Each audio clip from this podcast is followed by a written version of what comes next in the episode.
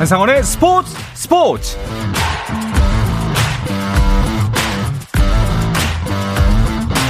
스포츠가 있는 저녁 어떠신가요? 아나운서 한상원입니다. 오늘 이슈들을 살펴보는 스포츠 타임라인으로 출발합니다.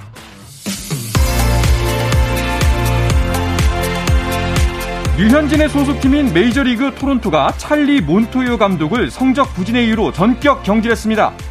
토론토 구단은 몬토요 감독을 해고하고 존 슈나이더 벤치 코치를 감독 대행으로 임명했다고 발표했습니다. 한편 템파베이의 최지만은 보스턴 레드삭스와의 경기에서 선제 결승 적시타를 터뜨리며 팀의 4대1 승리에 앞장섰고 시즌 40타점으로 팀 내 타점 공동 1위에 복귀했습니다. 샌디에이고의 김하성은 콜로라도전에서 안타와 볼넷으로 두 차례 출루에 성공했지만 팀은 6대 10으로 역전패했습니다.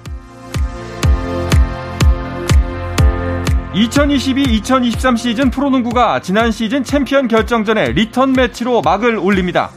이번 시즌 정규리그는 10월 15일 개막해 내년 3월 29일까지 이어지는데요. 공식 개막전은 10월 15일 서울 SK와 안양 KGC 인삼공사의 대결이고 코로나19 여파로 2019-2020 시즌 이후 열리지 못하던 농구영신은 12월 31일 원주 종합체육관에서 원주 DB와 전주 KCC의 경기로 펼쳐집니다. 올스타전은 내년 1월 15일 개최될 예정입니다. 또 이번 시즌엔 아시아 프로농구 클럽 대항전인 동아시아 슈퍼리그가 출범해 지난 시즌 챔프전 진출팀인 SK와 인삼공사가 KBL 대표로 나섭니다. 한국 여자 프로골프 KLPGA 투어의 최장 타자 윤이나가 에버콜라겐 퀸즈 크라운 대회 첫날 최장 286야드의 호쾌한 장타쇼를 선보이며 7언더파로 선두에 올랐습니다. 2위 노승희를 한타 차로 따돌리고 선두에 오른 윤이나는 KLPGA 투어 첫 번째 우승에 도전합니다. 한국 사격 대표팀이 국제 사격 연맹 창원 월드컵 여자 10m 공기소총 단체전에서 금지현, 이은서, 권다영이 인도팀을 16대 10으로 꺾고 우승했습니다. 이로써 어제 여자 트랩 단체전에서 첫 금메달을 신고했던 대표팀은 이번 대회 두 번째 금메달을 목에 걸었습니다. 한편 남자 10m 공기소총 단체전에서는 김상도, 박하준, 방승호가 인도에 15대 17로 역전패하며 은메달을 따냈습니다.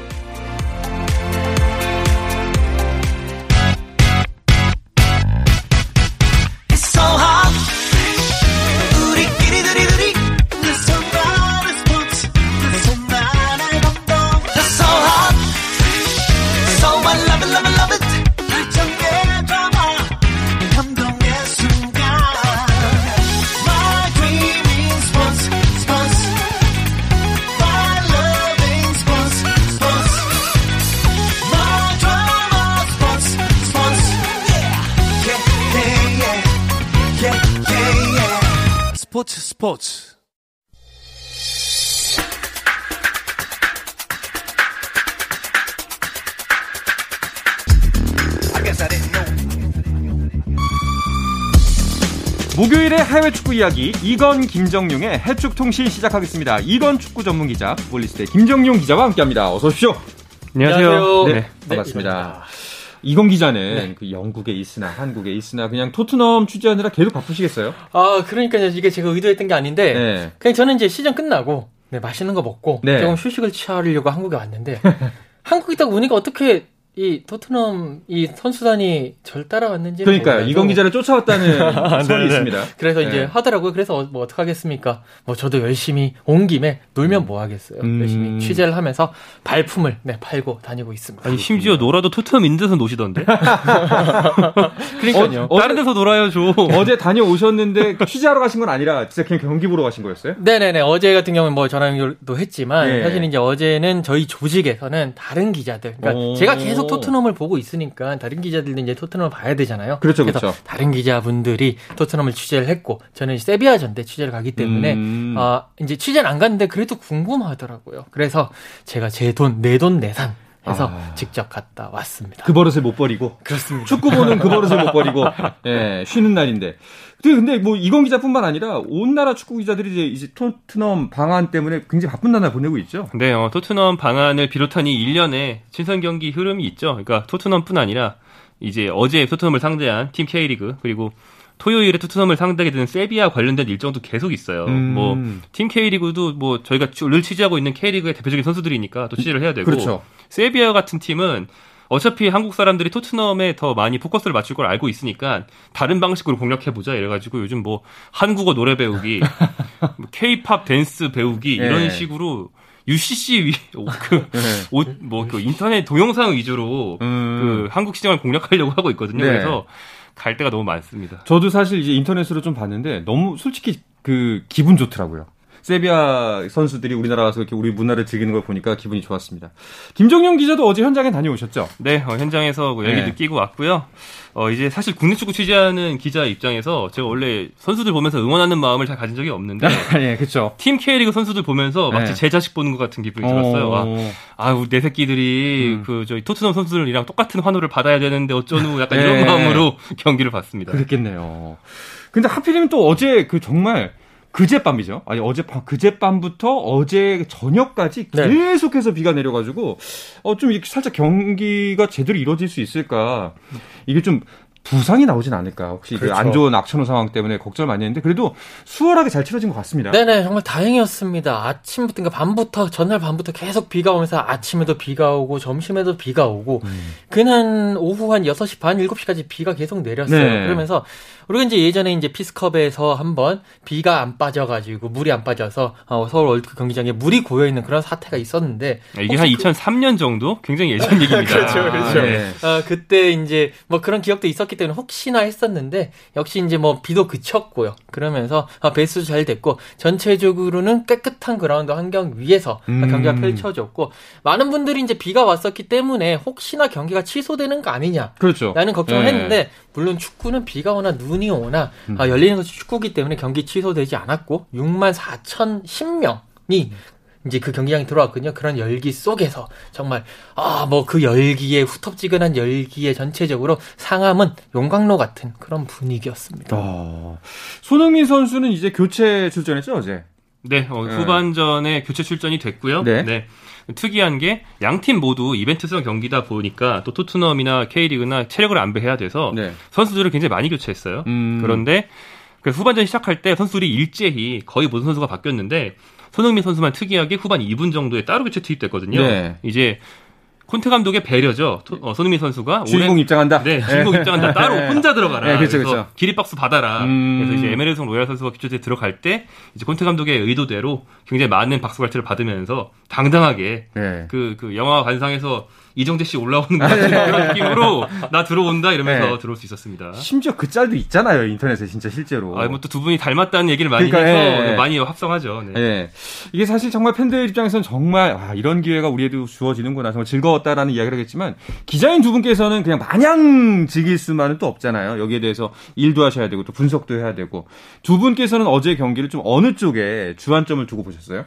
어, 저 같은 경우는 일단 그 어제 경기에서 특히나 아, 선발 라인 업을 보면서 공격의 플랜 B 음. 그러니까 토트넘의 그 안토니오 콘테 감독이 공격의 플랜 B를 과연 어떤 식으로 어, 운영할 것인가에 대해서 고민을 했었고 그 네. 그 부분을 봤는데 어제 공격 같은 경우에는 그러니까 수비라든지 이쪽은 주전급이라고 하지만 공격은 히샬리송이 톱에 서고 네. 왼쪽에 이제 루카스 모라 오른쪽에 브리안 힐이 섰는데 이 브리안 힐이 이제 그 어, 임대를 갔다 왔기 때문에 과연 이 토트넘의 안토니오 콘테 감독의 토트넘에서 자리를 차지할 수 있을 것이냐 음. 그리고 자리를 차지한다면 어떤 역할을 할 수 있을 것이냐 공격에 이런 윤활유 역할을 해줄 수 있을 것이냐 여기에 대해서 좀 봤거든요. 그런데 사실 어제 경기만 봤을 때는 아직 브리안 힐은 갈 길이 멀다. 음. 잘하면 8월 아, 달에 같이 못 갈 수 있겠구나. 어. 라는 생각까지 들 정도로 조금 아쉬운 모습을 보였고 역시 루카스 모라는 네, 쇼맨십이라든지 여러 가지 그런 부분이 있어 상당히 좋았다라는 것을 좀 볼 수가 있었습니다. 그렇군요. 김정용 기자는요?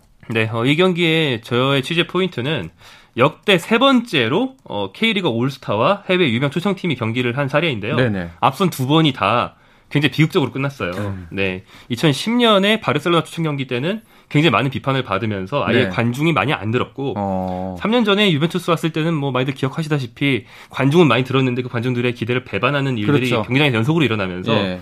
악몽으로 끝났거든요. 음. 그래서 이번이 역대 최초로 K리그 올스타와 외국 유명 초청팀의 아주 긍정적이고 좋은 사례로 남을 수 있을까 좀 이렇게 조마조마한 마음으로 봤는데 음... 사고도 없었고 네. 뭐 토트넘만 잘하고 팀 K리그가 굉장히 못하면 또 팀 K리그가 들러리가 돼서 기, 어, 구도가 안 좋을 수 있는데 그렇지도 않았고 음. 양팀 선수들 모두 역량을 잘 보여주면서 굉장히 훈훈한 어, 좋은 경기로 마무리되는 그 점에 주안점을 두고 봤습니다. 좀 흡족하셨군요. 네. 어, 알겠습니다. 이건 기자는 이제 어, 세비야 선수단 뭐 경기도 가실 거고 그동안 계속 취재를 해오셨다고 들었어요. 네, 어, 7월 8일에 세비야 선수단이 도착을 했었을 때부터 이제 공항에도 나가서 취재도 하고 사실 세비야 선수단 뭐 일반 분들에게는 인기가 많지는 않겠 지만 그래도 세비야가 이 라리가 팬분들에게는 음. 인기가 상당히 많은 네. 어, 한 네다섯 개 팀 중에 하나거든요. 그렇기 때문에 그때부터 이제 어, 취재를 했습니다. 뭐 사실 이제 뭐 앞서서도 말씀드렸지만 세비야가 오자마자 음, 한국과 좀 더 친해지려는 그런 모습을 보여주면서 뭐 헤수스 나바스 선수가 안녕하세요 저희는 뭐 세비야 FC입니다 뭐 이런 식의 네. 한국말도 배우고 있고 이렇게 춤도 배우고 있고 고궁도 가고 그런 모습을 보면서 아 이 세비야 선수단이 한국 시장 개척을 위해서도 상당히 친근하게 다가가려는 모습이구나 그러면서 한국의 잠재적인 시장 가치가 상당히 음. 높아졌구나 이제는 라리가의 바르셀로나 레알 마드리드가 있을 뿐만이 아니라 세비야까지 있다라는 걸 보여주고 싶구나 라는 것을 보면서 상당히 뿌듯한 우리도 이만큼 컸다 우리 시장이 이만큼 음. 컸다라는 것을 좀 느낄 수 있었던 그런 시간이었어요. 뭐 이게 사실 선수가 간다는 게 실력적인 면이 가장 크긴 하지만 뭐 이렇게 말해서 많이 우리 시장이 진짜 괜찮은 시장이다 하면은 우리 선수를 적극적으로 공략할 수 있는 거잖아요 세비야 입장에서. 어, 네 그렇죠. 네, 네. 뭐, 뭐, 와서 관찰한 선수들을 또 데려가고 싶은 뭐 그런 음. 마음이 들도록 뭐 양국 간의 교류 뭐 다 각 리그 간의 교류가 더 커질 수도 있는 것이고 네. 그다음에 한국 시장에 굉장히 많이 만족할 경우에는 앞으로 이 팀들이 이런 프리시즌 투어를 돌 때 중국이나 일본 위주로 가는 게 아니고 한국에서 장기간 체류하면서 한국 시장을 집중 공략하는 이런 투어를 더 자주 올 수도 있거든요. 그렇죠. 그래야 네. 한국에 오래 머물러야 한국 팀과의 경기에도 최상의 전력으로 나서고 팬 서비스도 많이 할 수 있는 거기 때문에 어, 앞으로 장기적으로 볼 때 더 많은 팀들이 올 수 있는 그런 좋은 전례들을 남기고 있는 거죠. 네.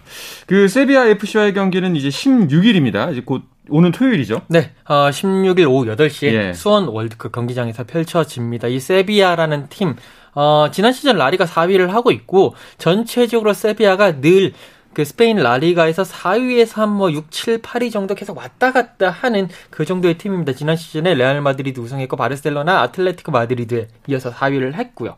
어, 챔피언스 리그에도 이번에 나가게 되는데 어, 물론 이제 챔피언 이번 챔피언스 리그에서는 토트넘과는 안 맞붙습니다. 왜냐하면 같은 그 시드를 배정을 받았기 때문에 같이 맞붙지는 않지만 그래도 어, 이 세비야가 챔피언스 리그에서도 언제나 16강에 올라갈 수 있을 만한 전력을 뭐 갈 때도 있고 못 갈 때도 있지만 그런 전력을 가지고 있는 팀이고 특히나 이 한국 팬들에게는 음. 어떻게 보면 좀 애증의 관계라고 애증의 선수라고 할 수 있는 우리 에릭 라멜라 선수가 네. 세비야에서 뛰고 있습니다. 그렇기 때문에 모든 관심의 초점이 에릭 라멜라 선수에게 좀 맞춰져 있고요. 그 외에도 바르셀로나에서 오래 뛰었던 이반 라키티치라든지 또 예전에 이제 어, 영국에서 뛰었던 어, 헤수스 나바스 선수라든지 이런 선수들도 있기 때문에 좀더 어, 재미난 축구를 보여주면서 또 토트넘과는 뭔가 약간 선이 다른 축구를 보여줄 것 같습니다. 네.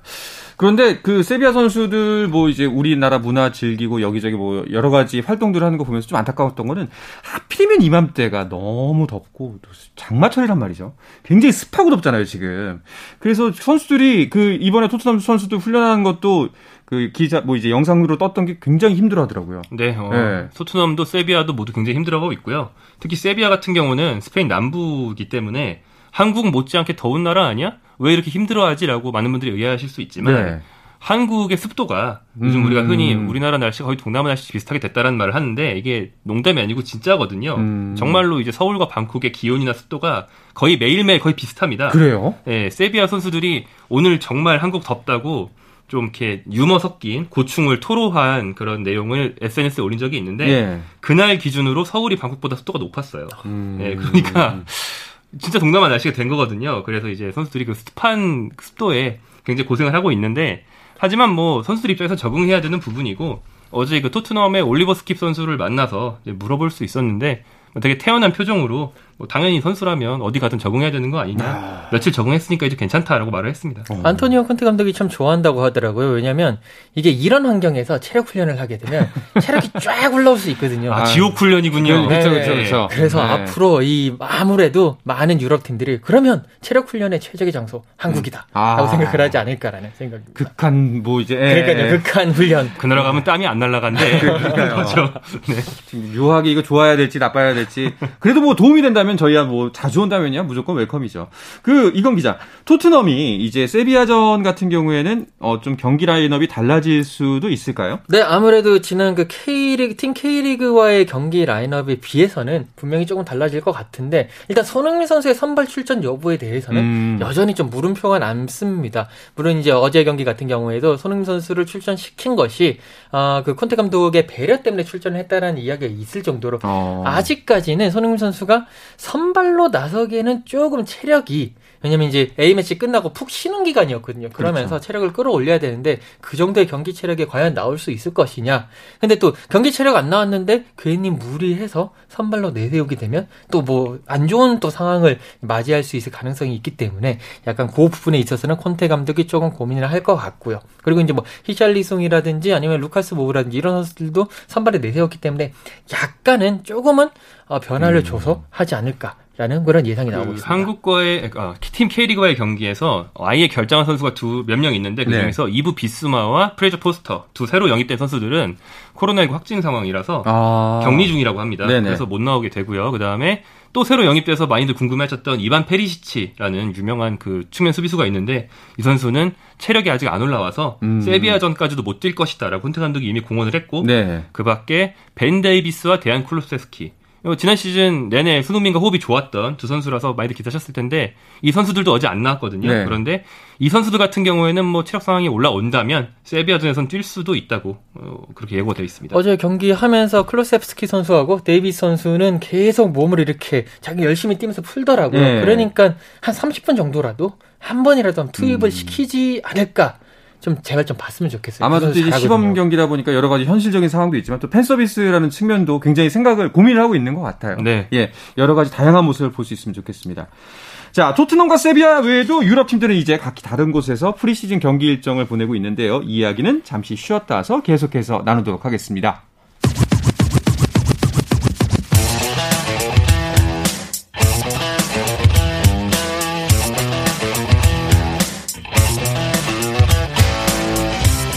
사람이 살아있는 시간 한상원의 스포츠 스포츠 네, 목요일의 해외 축구 이야기 이건 김정용의 해축통신 풋볼리스트 김정용 기자 이건 축구 전문 기자와 함께하고 있습니다. 어, 말씀드렸다시피 지금이 유럽 축구의 프리시즌 기간이잖아요. 그런데 어, 이 기간에 대부분의 팀들이 이렇게 토트넘처럼 투어를 다니나요? 네, 그렇죠. 사실은 이제 상업적인 목적이 있는 투어가 아닐지라도 음. 원래 모든 팀들이 처음 모이면 전지 훈련을 가잖아요. 음, 뭐 그렇죠. 국내 예, 예. 프로축구 팀들이나 프로농구 팀이나 야구 팀이나 예. 다 갑니다. 근데 전지 훈련을 가는 건데 이제 축구라는 게 이제 지역 스포츠를 넘어서 글로벌 스포츠가 되었고 특히 토트넘이나 뭐 레알 마드리드 이런 유명 팀들은 전 세계의 팬들을 교감을 해야 하다 보니까 그해 그해마다 다른 나라를 가면서 그 해당 지역 팬들과 팬 서비스까지 겸하는 거죠. 그래서 이렇게 음. 일석이조 효과를 누리기 위해서 투어 성격의 여행을 하면서 이제 훈련을 하고 있고요. 그래서 뭐 투어 대상이 주로 이제 북미 네. 네. 북미가 대상인 경우가 많고 또 아시아 시장이 크다 보니까 중국, 한국, 일본 또 동남아 또 이제 음. 호주 이런 나라들을 투어로 도는 경우가 굉장히 많습니다. 많이 가네요. 그 아까 이제 뭐 상업적인 성격이라고 만약에 한다면은 이 투어로 좀 벌어들인 수익이 있는 편인가요? 어 일단은 이제 많은 분들이 토트넘이 아무래도 친숙하시다 보니까 토트넘을 예로 들자면 이번에 아마 토트넘이 들리는 얘기로는 한국을 왔다 간 그것을 통해서 손흥민 선수의 연봉 정도는 뽑아냈을 것이다. 라는 게 손흥민 선수가 일주일에 한 2억 2천 3억 정도 안 버는 걸로 알고 있어요. 네. 그러니까 뭐 거기에 다는 안 뽑아냈지만 여러 가지 해가지고 하면 그 정도의 어느 정도 한 7, 80% 뽑아냈을 것이다. 라는 이야기가 돌 정도로 많은 돈을 벌 수가 있고요. 뭐 예를 들어서 맨유라든지 리버풀 같은 경우에도 맨유 리버풀 다 태국 방콕에서 경기 한 판 했었고요. 그리고 맨유는 어, 호주 멜버른으로 넘어가고 어, 리버풀은 이제 또 싱가포르로 넘어가는데 그렇게 동남아시아 투어를 한번 하면 또 주요 선수 한 그 연봉을 이제 충분히 해결할 수 있는 그 정도의 돈을 벌면서 어, 경기력도 올리고 돈도 음. 벌고 뭐그 일석이조의 그런 어, 효과를 보고 있습니다. 프리시즌 열심히 해야겠네. 어, 그럼요. 그러니까 예, 열심히 뛰어야겠네요. 땀 흘리는 게 이해가 갑니다. 그 그러면은 지금 현재 프리미어리그 팀들은 어디로 가 있나요? 어, 말씀드린 대로 메뉴는 이제 태국 방콕에서 리버풀과 경기를 예, 하고 예, 넘어갔고요. 예. 어, 리버풀도 그렇게 하고 있고요. 이제 황희찬 선수의 울버햄튼 같은 경우에는 어, 이제 자기 울버햄튼에서 이제 모여가지고 훈련을 하다가 예전에는 뭐 미국 간다 이런 얘기가 있었는데 스페인으로 넘어가서 음. 스페인과 포르투갈 팀들과 여러 가지를 한다 그러고 그러니까 이게 그렇게 높은 높은 위치에 있는 팀들은 아예 대륙을 건너서 가거든요. 아시아라든지 네. 미국 이런 데로 가는데 어, 약간 중위권이라든지 중하위권은 유럽에서 도는 그런 경향이 많이 음. 있고요. 어, 뭐 맨시티라든지 첼시라든지 이런 팀들은 또 미국에서 네. 전지훈련을 하게 되고요. 일본 같은 경우에는 프리미어리그 팀이 아니라 어, 리오넬 메시와 음바페가 뛰고 있는 어, 파리 생제르맹이 음. 또 가서 하게 됩니다. 어, 그리고 이제 레알 마드리드, FC 바르셀로나가 미국에 넘어가서도 엘 클라시코 미국 같은 경우에는 히스패닉계, 그러니까 스페인 계, 그 멕시코라든지 이런 분들의 축구 관심이 높기 때문에 그쪽에서도 어, 많은 친선전을 통해서 어, 자신들의 이름도 알리고 경기를 끌어올리고 돈도 많이 벌고 오. 하는 어, 그런 모습을 보이고 있습니다. 그렇군요. 그 맨유와 리버풀이 이제 태국에서 맞대결을 펼쳤잖아요. 이 경기는 어땠나요? 네, 어, 이 경기에서는 지난 시즌 두 팀의 어떤 경기력을 놓고 보면 리버풀이 훨씬 위라고 그렇죠. 볼수 있지만 네. 이 경기 결과는 딴판이었습니다. 맨체스터 유나이티드가 대승을 거뒀어요. 음. 그 태국 방콕의 제일 큰 경기장, 우리 한국 대표팀도 자주 경기했던 라자망갈라 스타디움에 경기를 했는데 맨유가 4대 0으로 승리를 했고요. 맨유는 이제 호날두가 개인 사정, 가족의 사정을 들어서 이번 투어에 참여하지 않았어요. 네. 그래서 혼, 간판 스타이고 지난 시즌 최다 득점자인 선수가 없는 가운데서도 리버풀의 대승을 거두면서 좀 희망을 봤다고 할 수 있는데 이 팀에 새로 부임한 에릭 테너 감독이 굉장히 전술적이고 팀의 조직력을 중시하는 감독으로 유명한데 기존에 몇 년 동안 메뉴를 지휘했던 감독들이 다 좀 조직력이 느슨했거든요. 그런데 오히려 그 느슨한 조직력의 중심에 있었던 어, 슈퍼스타인 호날두나 좀 수비 가담이 좀 게으르다고 비판받았던 폴 포그바 같은 선수들이 빠지면서 오히려 팀의 경기력이 좋아진 거 아니냐 음. 이런 긍정적인 얘기까지 나오고 있을 정도로 현재 뭐팀 전체에 대한 전망은 상당히 밝아졌습니다. 그런데 메뉴 감독은 이제 사실 그래서 호날두가 그 떠나기 전에 미리 좀 이렇게 사전 작업을 하는 거 아닌가라는 이야기도 많았는데 메뉴 감독은 그럴 일이 없다. 네. 라고도 밝히기도 했잖아요. 맞습니다. 뭐 메뉴 감독, 테나 감독 입장에서는 어쨌든 호날두가 있고 없고의 차이가 물론 좀 조직력이 있어가지고는 좀 뭐 여러 가지 있을 수 있겠습니다만 그래도 호날두가 있었을 때 자신이 쓸 수 있는 카드가 많기 때문에 음. 아, 일단 호날두의 이적은 없다. 우리는 호날두를 데리고 간다. 나의 계획 안에 내 사전에 호날두는 있다. 라는 어, 그런 얘기를 하면서 호날두의 이적설을 일축을 했는데요. 그래도 호날두 자신은 여러 가지 뭐 행동이라든지 여러 채널을 통해서 나는 맨유를 떠나고 싶다. 음. 나는 챔피언스 리그로 나가고 싶다. 라는 의견을 계속 피력하는 모습입니다. 그러니까 뭔가 이제 본인이 본인이 노리는 바가 있는 것 같은데 그 호날두의 이적설은 어디까지 얘기가 나왔나요? 네, 어, 요즘 가장 최신으로 나온 얘기 중에 하나는 파리 생제르맹으로 이적을 오, 하고 싶어서 네. 일대 역제안이라고 보통 우리가 표현을 하는데 구단에서 이제 영입 제안을 받아낸 게 아니고 음. 저 파리 생제르맹으로 가겠으니까 좀 사주십시오라고 먼저 제안을 했다는 설이 있는데 이제 파리 생제르맹 측에서는 이 팀엔 이미 메시, 도 있고, 예. 뭐 음바페, 네. 네이마르 예. 너무 많아요. 고액 연봉자인데다가 음. 슈퍼스타 선수들이 그래서 파리 생제르맹이 필요 없습니다라고 답했다는 그런 네. 설이 있고요. 그밖에 바이에른 뮌헨과 첼시가 대두가 된 적이 있는데 두 팀 다 역시나 시큰둥한 걸로 알려져 있고 어. 첼시 같은 경우에는 최근에 구단주가 미국인으로 바뀌면서 상징적인 슈퍼스타의 호날두를 데려오고 싶어 한다는 말이 많았어요. 네. 하지만 토마스 투엘 감독은 아, 팀 플레이에 저해가 되는 호날두는 필요 없다는 음. 입장인 걸로 알려져 있고 첼시는 맨체스터 시티에 있던 잉글랜드 대표 윙어인 라힘 스털링을 영입을 했기 때문에 더욱더 호날두를 데려갈 일은 없어졌습니다. 그렇군요. 야, 호날두가 가고 싶다는데 아 저희는 괜찮습니다라고 말할 수 있다는 것도 참 대단한 것 같습니다. 예. 좀 한번 그래보고 싶다라는 생각이 드네요. 그렇습니다. 예. 맨유 같은 경우에는 포그바가 결국 떠났죠. 아 말도 많고 탈도 많았던 예. 포그바가 원래 친정팀이 맨유였는데 거기 음. 있다가 유벤투스로 갔어요. 그쵸. 유벤투스에서 되게 잘해하면서 다시 맨유가 엄청난 돈 거의 1억 파운드에 육박하는 돈을 지불을 하고 데리고 왔는데 다시 아, 그 계약 기간이 끝나면서 맨유는 단 한 푼의 이적료도 못 받고 음. 다시 포그바를 풀어줬고 포그바는 유벤투스로 넘어갔습니다. 어, 맨유 시절에 어, 특히나 무리뉴 감독과 이런 불화가 많았어요. 그래서 무리뉴 감독이 포그바에 대해서 아, 저 선수는 폴 포그바가 아니라 폴 포그 바이러스다 음. 라고 할 정도로 상당히 관계가 안 좋았고요. 그리고 난 다음에 다른 감독들이 왔음에도 불구하고 포그바의 뭐 태업 논란이라든지 이런 걸 보여주면서 조금 이제 맨유와는 안 좋게 결별을 하게 됐습니다. 그리고 이제 맨유가 포그바 말고도 뭐 마티치는 이제 무리뉴 감독 따라서 AS 로마로 넘어갔고요. 음. 에딘손 카바니라든지 후안 마타, 제시 링가드 뭐 이런 선수들이 전체적으로 다 떠나면서 어, 맨유 입장에서는 빨리 하루빨리 많은 선수들을 데리고 와야 되는 그런 네. 상황입니다. 어. 그 그런가 하면 이제 토트넘 같은 경우에는 영입 작업이 일단은 어느 정도 됐는데 계속해서 영입 작업으로 이어질까요? 아 이제 뭐 많이 했죠. 뭐 이반 페리시치도 데리고 왔고 프레이저 포스터, 비수마 뭐 이런 선수들을 많이 데리고 왔는데 일단 마지막 남은 하나의 퍼즐은 결국 오른쪽 풀백, 그러니까 측면 수비수입니다. 그 미들스브로의 제드 스펜스 계속 이야기가 나오고 있는데 계속 뭔가 접점이 안 찾아지는 것 같아요. 약간 음. 500만 파운드 정도의 그 차이가 있다. 그러니까 토트넘이 이제 바라는 돈과 미들스브로가 바라는 돈이 그 정도 차이다라고 이야기를 하고 있거든요. 약간 80억 원 정도인데 이번에 한국 온 김에 80억 원에서 한 25억 원이나 더 벌어가지고 좀 데리고 왔으면 좋겠고요. 네. 그렇다면은 이제 우리 김민재 선수는 네. 어, 이정 얘기 계속 나오고 있는데 어떻게 되고 있나요? 김민재 선수는 지금 뭐 흔히 쓰는 말로 금물살 정도의 상황이 됐기 때문에 어. 어쩌면 다음 주 이 시간이 되기 전까지는 팀이 바뀌어 있을 수도 있습니다. 음. 그래서 좀 앞으로 주시해 보시면 어떤 이적 시장에서의 흐름을 즐기실 수 있을 것 같고요.